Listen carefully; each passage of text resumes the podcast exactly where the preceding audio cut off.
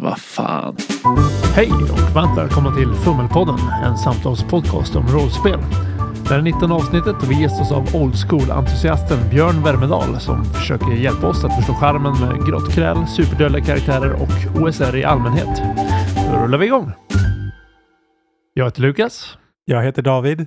Som eh, vi har nämnt tidigare så är eh, Edvard borta under våren och vi håller på och försöker bredda våra perspektiv lite grann. Så vi kikar på olika varianter av rollspel genom att prata med olika rollspelare runt om i landet. Och eh, idag har vi nöjet att prata med Björn Värmedal. Hej på dig! Hej hej! Välkommen, välkommen. Du är ju bland annat arrangör för det här OSR-konventet Grottröj och du är fanzine-skribent, tidigare Grottsign och nu i Hydra. Allmän rollspelsaktivist. Vad mer borde man veta om dig? Det är väl ungefär det. Jag tror jag gör mig mest känd eh, genom att jag tjatar om att Umeå är Sveriges rollspelshuvudstad. Umeå som stad har ju skrytit rätt mycket om att vara allt möjligt. Vi var ju kulturhuvudstad för några år sedan och grejer. Jag tycker vi kanske ska vara någonting viktigt någon gång också. Vad är väl inte rollspel om inte kultur? Ja, men exakt.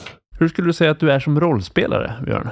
Ganska easy going sådär. Jag är rätt dålig på att skådespela har jag kommit fram till genom åren och har upptäckt att eh, oavsett vilka rollpersoner jag gjorde så slutar det mer eller mindre i samma spelstil. Jag är rätt eh, problem och lösningsorienterad och försöker få ihop gruppen till att samarbeta och lösa vilka mysterier och problem det nu än råkar vara som vi hamnar i. Dem. Men jag är inte jättemycket för att hålla på att eh, spela ut min egen rolls känslor och bakgrund och så, utan eh, få växa fram i spel hellre för min del. All right. Inte så mycket teaterapa helt enkelt. Nej, alltså jag älskar ju att stå i centrum och gör gärna lite funny voices, men jag är ganska dålig egentligen på att porträttera olika personligheter. De flesta som håller på med rollspel, mitt intryck är att det är ingen som är någon superskådespelare. Så det bästa man kan eftersträva är nästan någon form av amatörteaternivå i en normal spelgrupp. Så det låter som en ganska sund insikt. Ja, och någonstans när jag började rollspela så fanns det ju, i alla fall i min spelgrupp, någon idé om att man var en bättre rollspelare och man var bättre på att rollspela olika rollpersoner. Att eh, Ena dagen kunde man spela en bagare som var ledsen över att eh, frun lämnat honom och nästa dag kan man spela en adelsman som intrigerar på hög nivå och manipulerar sina medmänniskor. Men jag upptäckte efter ett gäng år att egentligen så är jag ju mer intresserad av att spela den där problemlösande gruppmedlemmen som eh, försöker få allting att funka tillsammans med de andra oavsett vad man hittade på för bakgrundshistoria på formuläret sådär.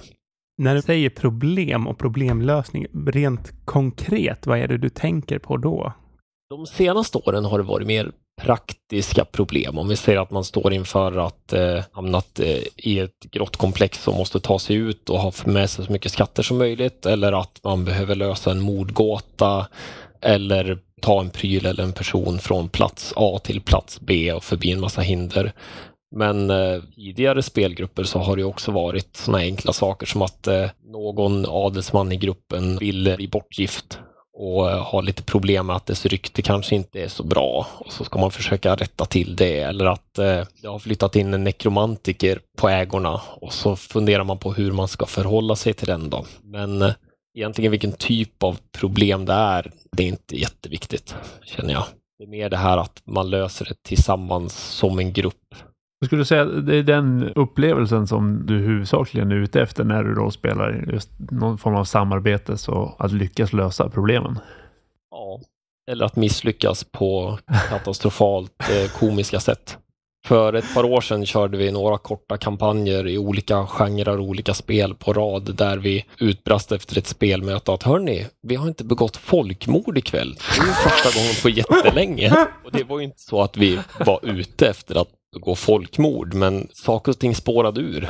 Alltså, ja, det är så det är att spela rollspel ibland. Ibland så bara råkar man begå folkmord. Ja, faktiskt. Men det jag får fram också, och det här säger sig självt lite grann, men det är det här old school du är ute efter. Du är inte så intresserad av konflikt inom gruppen eller att diskutera och komma fram till hur det funkar mellan de olika rollpersonerna.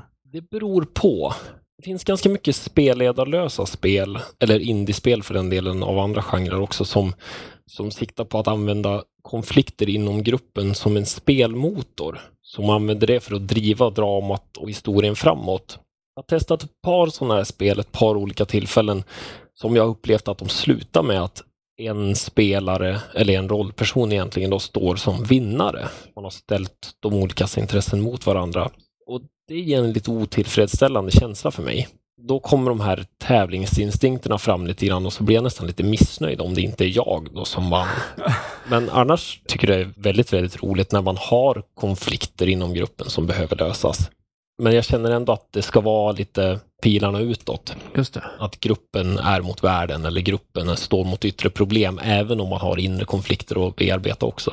Ja, jag kan känna igen det där lite grann. Jag börjar spela mycket brädspel på sistone. Och där är det också samma sak. Jag tycker inte det är så roligt med de här risk och monopol där man egentligen bara är taskig mot varandra och sen helt plötsligt så är någon ute och då får den sitta och titta på i en halvtimme medan de andra bestämmer vem som är bäst av alla. I rollspel där arbetar man ju med samarbetet och man åstadkommer någonting gemensamt. Men som du säger, man kan ha konflikt utan att det är en tävling om vem som vinner, utan bara en konflikt som kryddar då istället. Fast jag gillar ju i alla fall spel som är helt upplagda för det, när man saboterar för varandra och förstör för varandra. Och, ja, men när det är konflikt inom gruppen som på något sätt driver spelet framåt. Om det är någon som står som vinnare i slutet av spelmötet så gillar jag att nästa spelmöte så kan man förstöra allt det som den har byggt upp. Man bygger bara upp varandra så att de faller längre. Den enda sanna glädjen är ju skadeglädjen, säger man, men eh, jag är gladare om jag inte utsätts för den. Ja, okej. Okay. Det är en helt acceptabel syn på saken. Jag är till och med så töntig att jag är gladare om jag slipper utsätta andra för det. så här, jag vill ju vara tydlig med att det gäller att alla är överens om att det är det man ska göra. Man vill inte sitta och spela ett spel där det är tänkt att vi ska hitta skatten och döda draken och sen när man har gjort det, att man då förstör för alla andra. Det är ju inte det roliga, utan det ska ju vara ett överenskommande innan. Men då, när det är det, kan jag tycka att det är superroligt. Sen en tanke jag har haft. Jag är ju ganska inspirerad av amerikanska rollspel och rollspelare just nu. Det är de jag tar mycket inspiration av. Och det har tagit mig en stund att förstå det, men jag upplever att det är en skillnad mellan old school roleplaying och svenskt old school spelande. Vad är dina tankar om det? Jag tror det är en jättestor skillnad. Jag tror att det är helt olika sätt att tänka. När jag började rollspela, det var 1998, så i höst blir det 20 år sedan då, som vi spelade då, som jag upplever att väldigt många spelare eh, man skapar sina rollpersoner som sen ska uppleva draman och historier. Och spelledaren försöker att konstruera stories som man sen får ta sig igenom mer eller mindre rälsat. Ofta var det på den nivån att det är klart vi har fria val, men spelledaren känner oss och vet exakt vad vi kommer välja liksom, och kan ju planera utifrån det. Då. Men det viktiga var på något vis att göra en intressant historia. Medan alltså, om vi tittar på en amerikansk old school, det vi pratar om när vi pratar om OSR-rörelsen, old school renaissance, då handlar det mer om att sätta upp en intressant situation och sen får man se vart den utvecklar sig.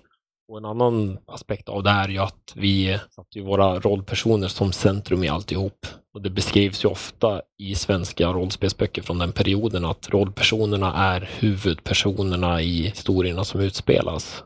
Men i old school amerikansk variant, då är det ju inte alls så. Då är det snarare så att rollpersonerna råkar vara de som är där för tillfället. Framförallt om man tittar på låglevelspel då, när man har level 1, level 2 rollpersoner. Många av dem kan ju dö på en smäll. Så det är ingen mening att göra en rollperson som ska vara en huvudperson i dramat. Liksom. Den kan ju dö på en fallucka i första rummet. Ja, för det där är ju intressant, för vi satt här och pratade lite innan och var lite inne på nästan tvärtom, eller inte tvärtom, men att Drakar och Demoner känns som en himla försvenskning av Dungeons and Dragons. Att vi flyttar över allting och sen så sätter vi på jantelagen på det. Att man dör snabbt, man ska inte tro att man är någon men det går ju lite stick i stäv med det du säger, att svensk klassiskt rollspel var mer det här fokus på karaktärerna, fokus på rollpersonernas heroiska resa och som du säger, de är huvudpersonerna. Ja, nu har inte jag spelat de äldsta versionerna av Drakar och Demoner, så ni får inte ta mig som någon auktoritet på vad svensk old school är. Men min upplevelse är att även om reglerna är ganska grisiga sådär att man kan dö väldigt lätt när man är ny rollperson så har spelstilen mer influerats av just de här trenderna att gå mot en litterär genre eller en dramaturgisk kurva. Och sen hade man ju inte regelmekaniska verktygen för det riktigt än, ska väl sägas. Jag gjorde samma snabb analys. Kanske ska skilja på vad eh, spelstilen eller ambitionen med spelandet eller vilka teman man använder och hur reglerna fungerar. Det har vi konstaterat när vi pratat tidigare också att det är inte alltid som reglerna gör det som spelskaparen eller spelarna är ute efter att man ska uppnå. Nej, men det är sant. Och jag inser att det har ju funnits någon tradition också om att man fejkar lite tärningslag, att man, ja oh, nej, dog din karaktär nu? Nej, det gjorde den inte alls, utan den blev bara medvetslös och kommer tillbaka. Alltså att det fanns... Men det blir viktigare om man har story i åtanke och karaktärsutveckling och så vidare. Ja, exakt. Att det är det jag tänker, att mycket av det kom säkert från den viljan att det skulle vara en spännande story och det blir snörpligt om ens karaktär dör tredje spelmötet. Ja. Sen eh, gamla Dungeons and Dragons-versionerna, där använder man ju lite olika ord för det vi idag kallar för en Dungeon Master eller Game Master och det vanligast förekommande var väl referee, alltså att det, spelledaren var en domare och ska döma rättvist då. Och det är ju en helt annan roll än att vara den spelledare som jag minns beskriven i svenska rollspel jag spelade när jag var ung, där spelledaren beskrivs som en regissör snarare. Ja, jag tycker även konnotationerna i orden. Referee är ju auktoritärt fast opartiskt medan en game master är ju väldigt högt upp i auktoritet. Medan en spelledare som du säger, det är ju mer åt regissörhållet. Jag konnoterar det nästan mer till en handledare eller någon som snarare försöker guida en framåt. Och någon som är ansvarig för att bygga en intressant historia snarare än någon som är ansvarig för att döma rättvist. Ja, sant. Mm, mm. Om man ser till dig, vad föredrar du? På Grottröj kör jag OSR fyra gånger per år då. Eftersom min ordinarie spelgrupp inte är så pepp på just OSR så är det väl då jag spelar det i princip. Och Sen eh, brukar jag spela på Sävcon och då tar jag ut svängarna mer åt indie-hållet, men inte fullt ut. Jag har kört Lady Blackbird och liknande där då. Och det blir mer actionpackad pulp, matiné på något sätt. Då. Annars vet jag inte riktigt vad jag skulle säga att jag föredrar. Ja, man får ju vara mångfacetterad. Ja, precis. Klassisk BRP är ganska lätt att hantera. Tacksamt öppen för många typer av historier. Så det har väl blivit olika typer av BRP som har varit fallback i vår grupp för det mesta då. Okej. Okay. Spontant tänker jag att det känns som den typen av lite enklare regelsystem lämpar sig kanske bättre för problemlösning och samarbete om man inte är så intresserad av karaktärsspelandet jag ska vara helt ärlig och säga att regelsystemet tycker jag inte är så petigt egentligen. Jag har försökt pitcha Cthulhu Dark till min spelgrupp, fast utan Cthulhu-universat och bara köra vilka spel som helst med det. För att det går ju supersnabbt att göra en rollperson och så slipper man hålla reda på en massa tärningar och grejer. Och det här med karaktärsförbättring är jag inte så här värst brydd om. Men de flesta i min spelgrupp verkar vilja ha lite mer mekanik och lite mer mekanisk förbättring över tid när man spelar kampanjer och sådär. Så jag har väl fallit för grupptrycket och plockat upp eh, både Mutant Chronicles och Western och Ars Magica vid tillfälle. Du ser ju inte David eftersom vi sitter på olika håll i landet här, men David har hakan nere i bordet och är extremt provocerad tror jag. extremt provocerad är jag väl inte, men det är ändå så här spännande för jag är precis tvärtom. Att för mig är regelsystemet jätteviktigt. Men återigen, det är ju helt subjektivt vad man tycker. Där. Ja, jag skojar mest. Ja. Och det är därför vi är sugna på att prata med dig för att få ett annat perspektiv. För på senare tid har vi varit väldigt mycket inne på det här med att reglerna lägger grunden för nästan allt. Så det är jätteintressant när du säger att man tar Cthulhu-regler och applicerar det på någonting som inte har med Cthulhu att göra. Ja, nu ska vi säga att det är lite av en specialsituation. Jag vet inte om du har koll på Cthulhu Dark just. Extremt simplistiska regler. Din rollperson är egentligen ett namn, ett yrke och din insanity. Och anledningen till att jag har försökt pitcha det till min grupp, det är för att jag har upptäckt att i min regelbundna grupp, oavsett vilka spel vi testar på, får jag upplevelsen att vi spelar på samma sätt ändå. Så jag upplever att det gör inte så stor praktisk skillnad för oss. Sen är det ju en helt annan sak om jag sitter och spelar eller spelleder på ett konvent där jag vill åt en specifik känsla under en kort intensiv period. För då väljer jag ett regelsystem som stödjer det där så nära som möjligt. Försöker jag köra stenhårt på de reglerna. Just det. Du var lite inne på det i början. Du hade gjort någon observation att i slutändan tenderade alla karaktärer du spelar att vara hyfsat lika dig själv. Jag har gjort samma iakttagelse med mig själv och folk jag spelat med. Och egentligen samma sak då med spelgrupper. Att en viss spelgrupp har en tendens att bli samma spelgrupp också. Oavsett system egentligen, så länge man inte verkligen slår på stora trumman att nu ska vi göra någonting helt annorlunda. Ja, men faktiskt.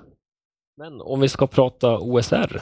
Ja, gärna. För så här, rent fördomsfullt så jag tänker ju att man sitter mest och utforskar rum och rullar en tärning och sen utforskar man nästa rum och rullar några fler tärningar. Och jag förstår att det är en extremt cynisk bild av det. Fast jag har fått helt tvärtom. Man utforskar några rum och så utforskar man det rummet och så utforskar man det rummet och så slår man aldrig tärningar. Så någon av oss har ju helt klart helt fel bild. Så rätta oss. Berätta hur vi båda har fel. Ni kanske båda har rätt.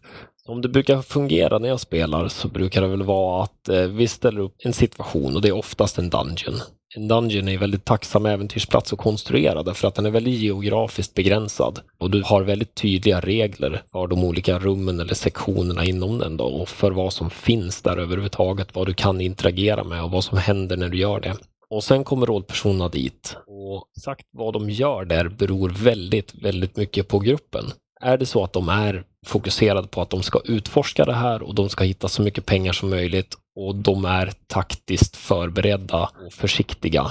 Kommer det vara väldigt mycket mer beskrivande hur de undersöker. Så när de kommer in i ett rum då så kommer de berätta att kanske hälla ut lite vatten från eh, vattenflaskorna på golvet för att se om det rinner ner i några sprickor där det kan finnas falluckor till exempel. Eller de frågar efter om det finns eh, draperier eller gobelänger eller bokhyllor och sånt där de kan titta bakom och så beskriver de i detalj hur de går tillväga för att se om det finns några lönndörrar eller dolda fack eller liknande i den här möbeln. Då. I ett sånt läge finns det ju egentligen ingen anledning för mig som spelledare att kräva ett tärningslag. Ja, det är nästan som att rulla för att gå fram längs en gata bort till nästa kvarter. Men om de kommer in i rummet och säger att ja, men jag letar lite grann efter om det finns några lönndörrar. Då behöver vi förlita oss på rollpersonens kunskap och då får de rulla en tärning. Så rollpersonsskill är egentligen sekundär till spelarskill? Ja, när Old School Renaissance började komma igång på allvar så var det en kille som hette Matt Finch. Han eh, gav ut en pdf som finns på drive-through gratis då, som heter uh, Quick Primer to Old School Gaming. Okay. Man brukar peka på det här dokumentet som en uh, liten inkörsport för folk som undrar vad det här är. Och han radar upp ett gäng idiom där. Och det är väl inte alla som håller med om de här. Det är inte alla som tycker att det är det här som är old school. Men ett av dem där är just player skill, not character skill. Just det. Och ett par andra av de här idiomen är till exempel att man ska glömma spelbalans. Du kan inte räkna med att bara för att du är level 1 så kommer det motstånd som är dimensionerat för level 1. Alltså i, i Dungeons Dragons 4 var det väldigt sådär att oavsett vilken strid du kom in i så kunde du räkna med att du har runt 75% chans att klara den. För att det var det man hade kommit fram till att det skulle vara roligast. Så det var så man dimensionerade det. Men i eh, OSR då kan det lika gärna vara så att du stöter på en orch i ett rum och den är jättelätt att döda. Och sen öppnar du dörren och på andra sidan dörren, ja där är ett stort syra spottande monster med sju armar som eh, kommer döda dig bara du tittar på det mer eller mindre. Ja. Spontant tänker jag att det är en ganska intressant mix mellan någon form av simulation men samtidigt så använder man inte alltid tärningslagen för att eh, upprätthålla simulationen. Slår vi nu i strid, där använder man mycket karaktärsskill istället då. Ja, det är ju egentligen ganska lite regler. Mm. Men de regler som finns är ju ofta centrerade kring olika stridssituationer. Och det är ganska vanligt i många rollspel, så länge man inte börjar irra sig ut på indieflanken. Ja, precis. Å andra sidan, det är ju en regelmängd som är väldigt lätt att hantera. Du ser att eftersom jag har den här leveln och jag är den här klassen, då är jag så här duktig på att slåss. Och så rullar du en tärning, en D20. Så striderna går ju oftast väldigt, väldigt fort. Och det är någonting jag ser som en otroligt stor fördel.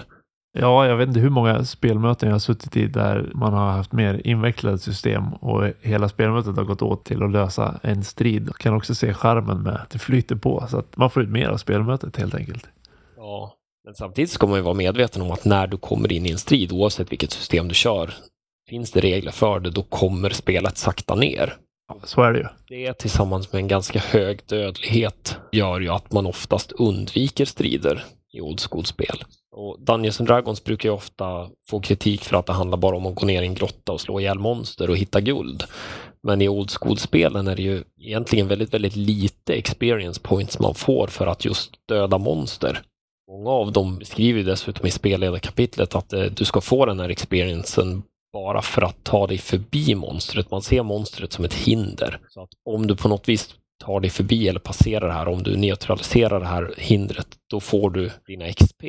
Och kan du undvika det helt och bara ta dig till skatten på en gång, ja då får du ännu mer XP, för det är ju en XP per Gold Piece då.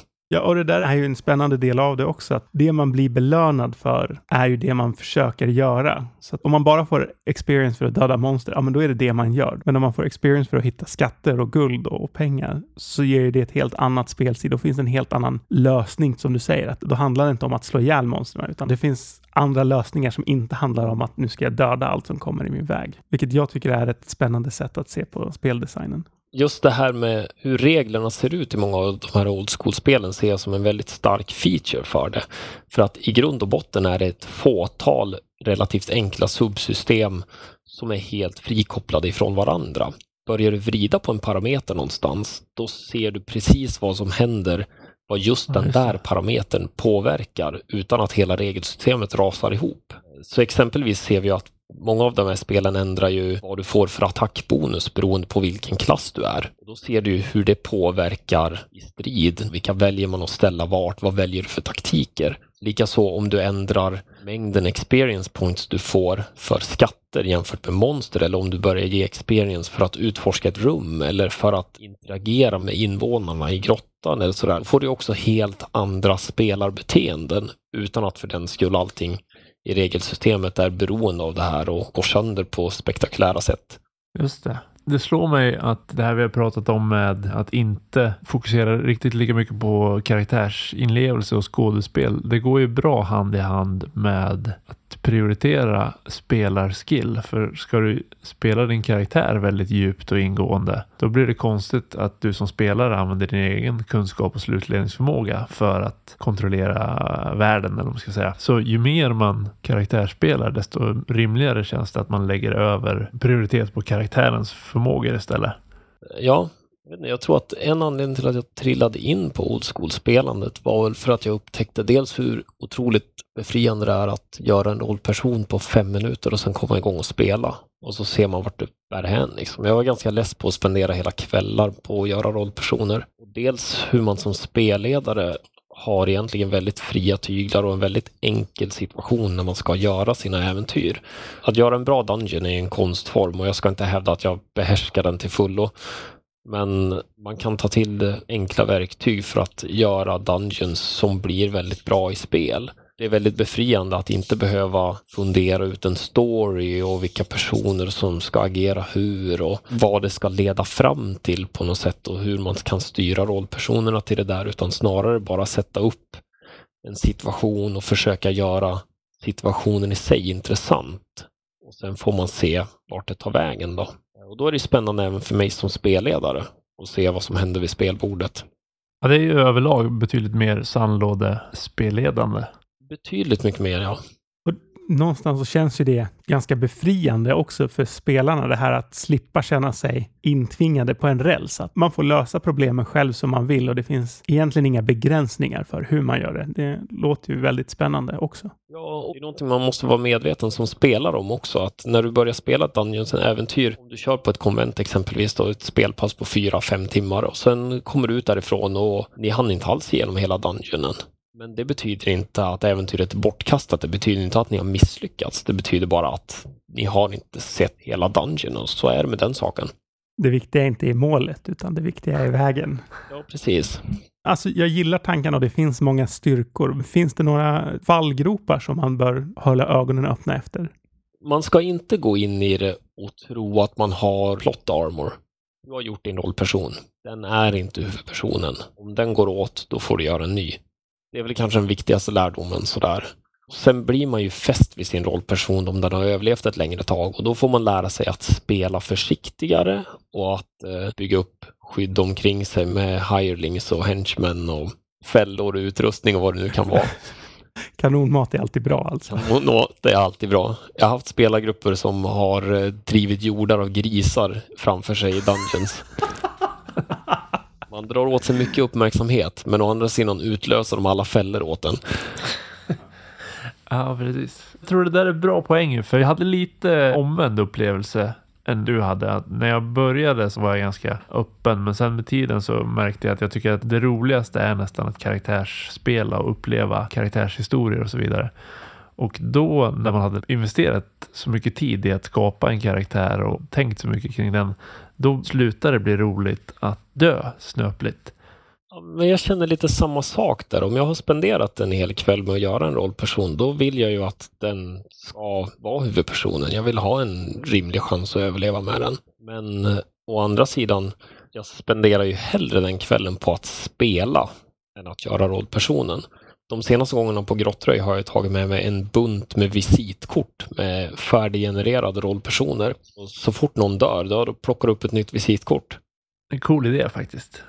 Väldigt Det är fantastiskt roligt och så har jag då en röd stämpel som det står avliden på så man får stämpla sin döda rollperson också. Oh.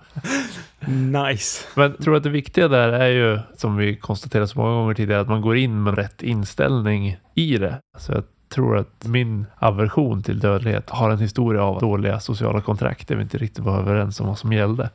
Ja. Men det ska ju också sägas, oavsett situation, när en rollperson man är investerad i dör, då är ju det jobbigt. Men jag föredrar ju att den investeringen har skett i speltid. Det är faktiskt en riktigt bra poäng. Jag skulle nästan kunna sträcka mig så långt och argumentera att om man har skrivit en 25-sidig bakgrund, då är ju det konstruerat allting bara, medan det som faktiskt händer i spel är ju lite mer förankrat i någon form av upplevelse.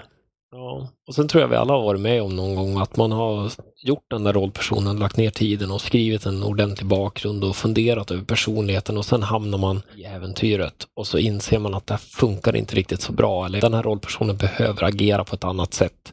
Och det känns alltid lite krystat för mig. Jag föredrar i så fall att jag börjar med ett blankt skrivet blad mer eller mindre. Jag har ett namn och en klass. Och sen får man se när man kommer längre in i spel hur jag agerar med rollpersonen och utifrån det får jag hitta på då om det behövs en bakgrund som förklarar det beteendet.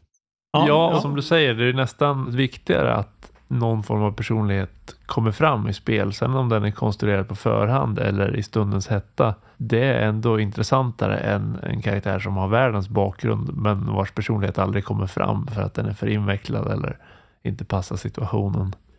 Ja, som spelledare har jag nått en punkt där jag känner att jag har inte samma tid att förbereda som jag haft förut. Jag har inte samma lust att förbereda som jag haft förut heller. Så jag har bestämt mig för att allting som inte syns i spel, det finns inte. Då är det lika bra att det inte ens finns uttäckt och det inte gör att det underlättar för mig att spelleda det som faktiskt kommer synas. Det är nog en bra inställning att ha på många sätt. För jag kan känna själv att när jag har skrivit saker som jag ska spelleda försöker jag antingen trycka in all den här backstoryn eller så sitter jag och är butter över att jag inte har fått in all den här backstoryn som jag lagt tid på. Sen som du säger, ibland kan det ju underlätta för en själv som spelledare eller spelare att ha den där informationen även om den inte framgår jättetydligt.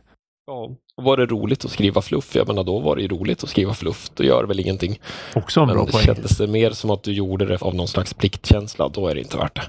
Ja. ska försöka ta till mig den. Jag har ju något fel på mig. Jag har suttit och gjort räknesystem till fantasyvärldar som ingen spelare någonsin kommer använda bara för att jag ska förstå hur den världen fungerar. Men Jag, jag ska också försöka ta till mig det här att det som spelarna ser är det som finns och inte ha dåligt samvete för att jag inte har byggt en hel värld att leka runt i än.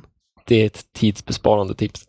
Men det måste också bli mycket lättare med frånfall från grupp när man kör mer avgränsande settingen eller miljön som en dungeon ändå är i. För när vi håller på och flumspelar med intriger och sådär, är en person borta då kan man i princip inte spela mer för att den personen sitter på information eller den personen måste ha interaktionsmöjligheter när vissa saker händer. Men Ja, jag är lite halvt allergisk mot det där att ha hemligheter inom gruppen, för det orsakar just sådana där problem. när du sa att regler upplever du som lite överflöd, då satt David här och inte höll med. Nu lyfte han upp. Jag brukar argumentera för att det är bra hemligheter för det blir roligare spel och David håller inte med. Nej, men det där är också så här subjektivt. När jag har hört dina argument, Lukas, så jag köper dem, men jag håller inte med i din slutsats. Men det beror också på vad ambitionen är. Om jag tolkar dig rätt Björn så handlar det ju mer om att bygga någon form av gemensam upplevelse kanske. Och i ditt fall David så du jobbar mycket med att bygga en intressant story och jag jobbar mycket med att karaktärsspela och uppleva en upplevelse eller story från karaktärens perspektiv. Och ger ju helt olika förutsättningar för vad som är rimligt. Absolut. Absolut. Det är fantastiskt roligt också att eh, något som kan beskrivas som en så enkel hobby har så många facetter också. Ja, men verkligen. Och jag har upplevt för oss i alla fall att man kan gå in med en helt annan inställning. Att nu ska vi göra någonting som vi inte brukar göra. Eller nu ska vi spela den här typen istället för den här typen. Och ju mer kött på benen man har då att verkligen göra det fullt ut, desto mer eh, träffsäker upplevelse har man ju ändå. Jag tror vi får testa på någon OSR-variant så att vi vet vad vi pratar om framöver. Och komma upp till Umeå 5 maj när vi kör grottröj för 22 gången. Och ni kör den flera gånger per år? Fyra? Fyra gånger per år. Det är sjukt ambitiöst. Ja, vi hade ju 20-gångsjubileum i höstas då. Det markerar ju femte avslutade året. Det kändes smått overkligt att vi hållit på så länge. blir ju väldigt lockad av eh, det här eh, taktila med att stämpla döda karaktärer. Och det är väldigt charmigt. Alltså, jag skulle se det som en utmaning att den med flest visitkort när det är över vinner. Jag har lite av ett eh, rykte på Grottröj att vara en av de dödligaste spelledarna där. Okej. Det har att göra med att min första dungeon som jag gjorde själv resulterade i en jättemängd döda rollpersoner.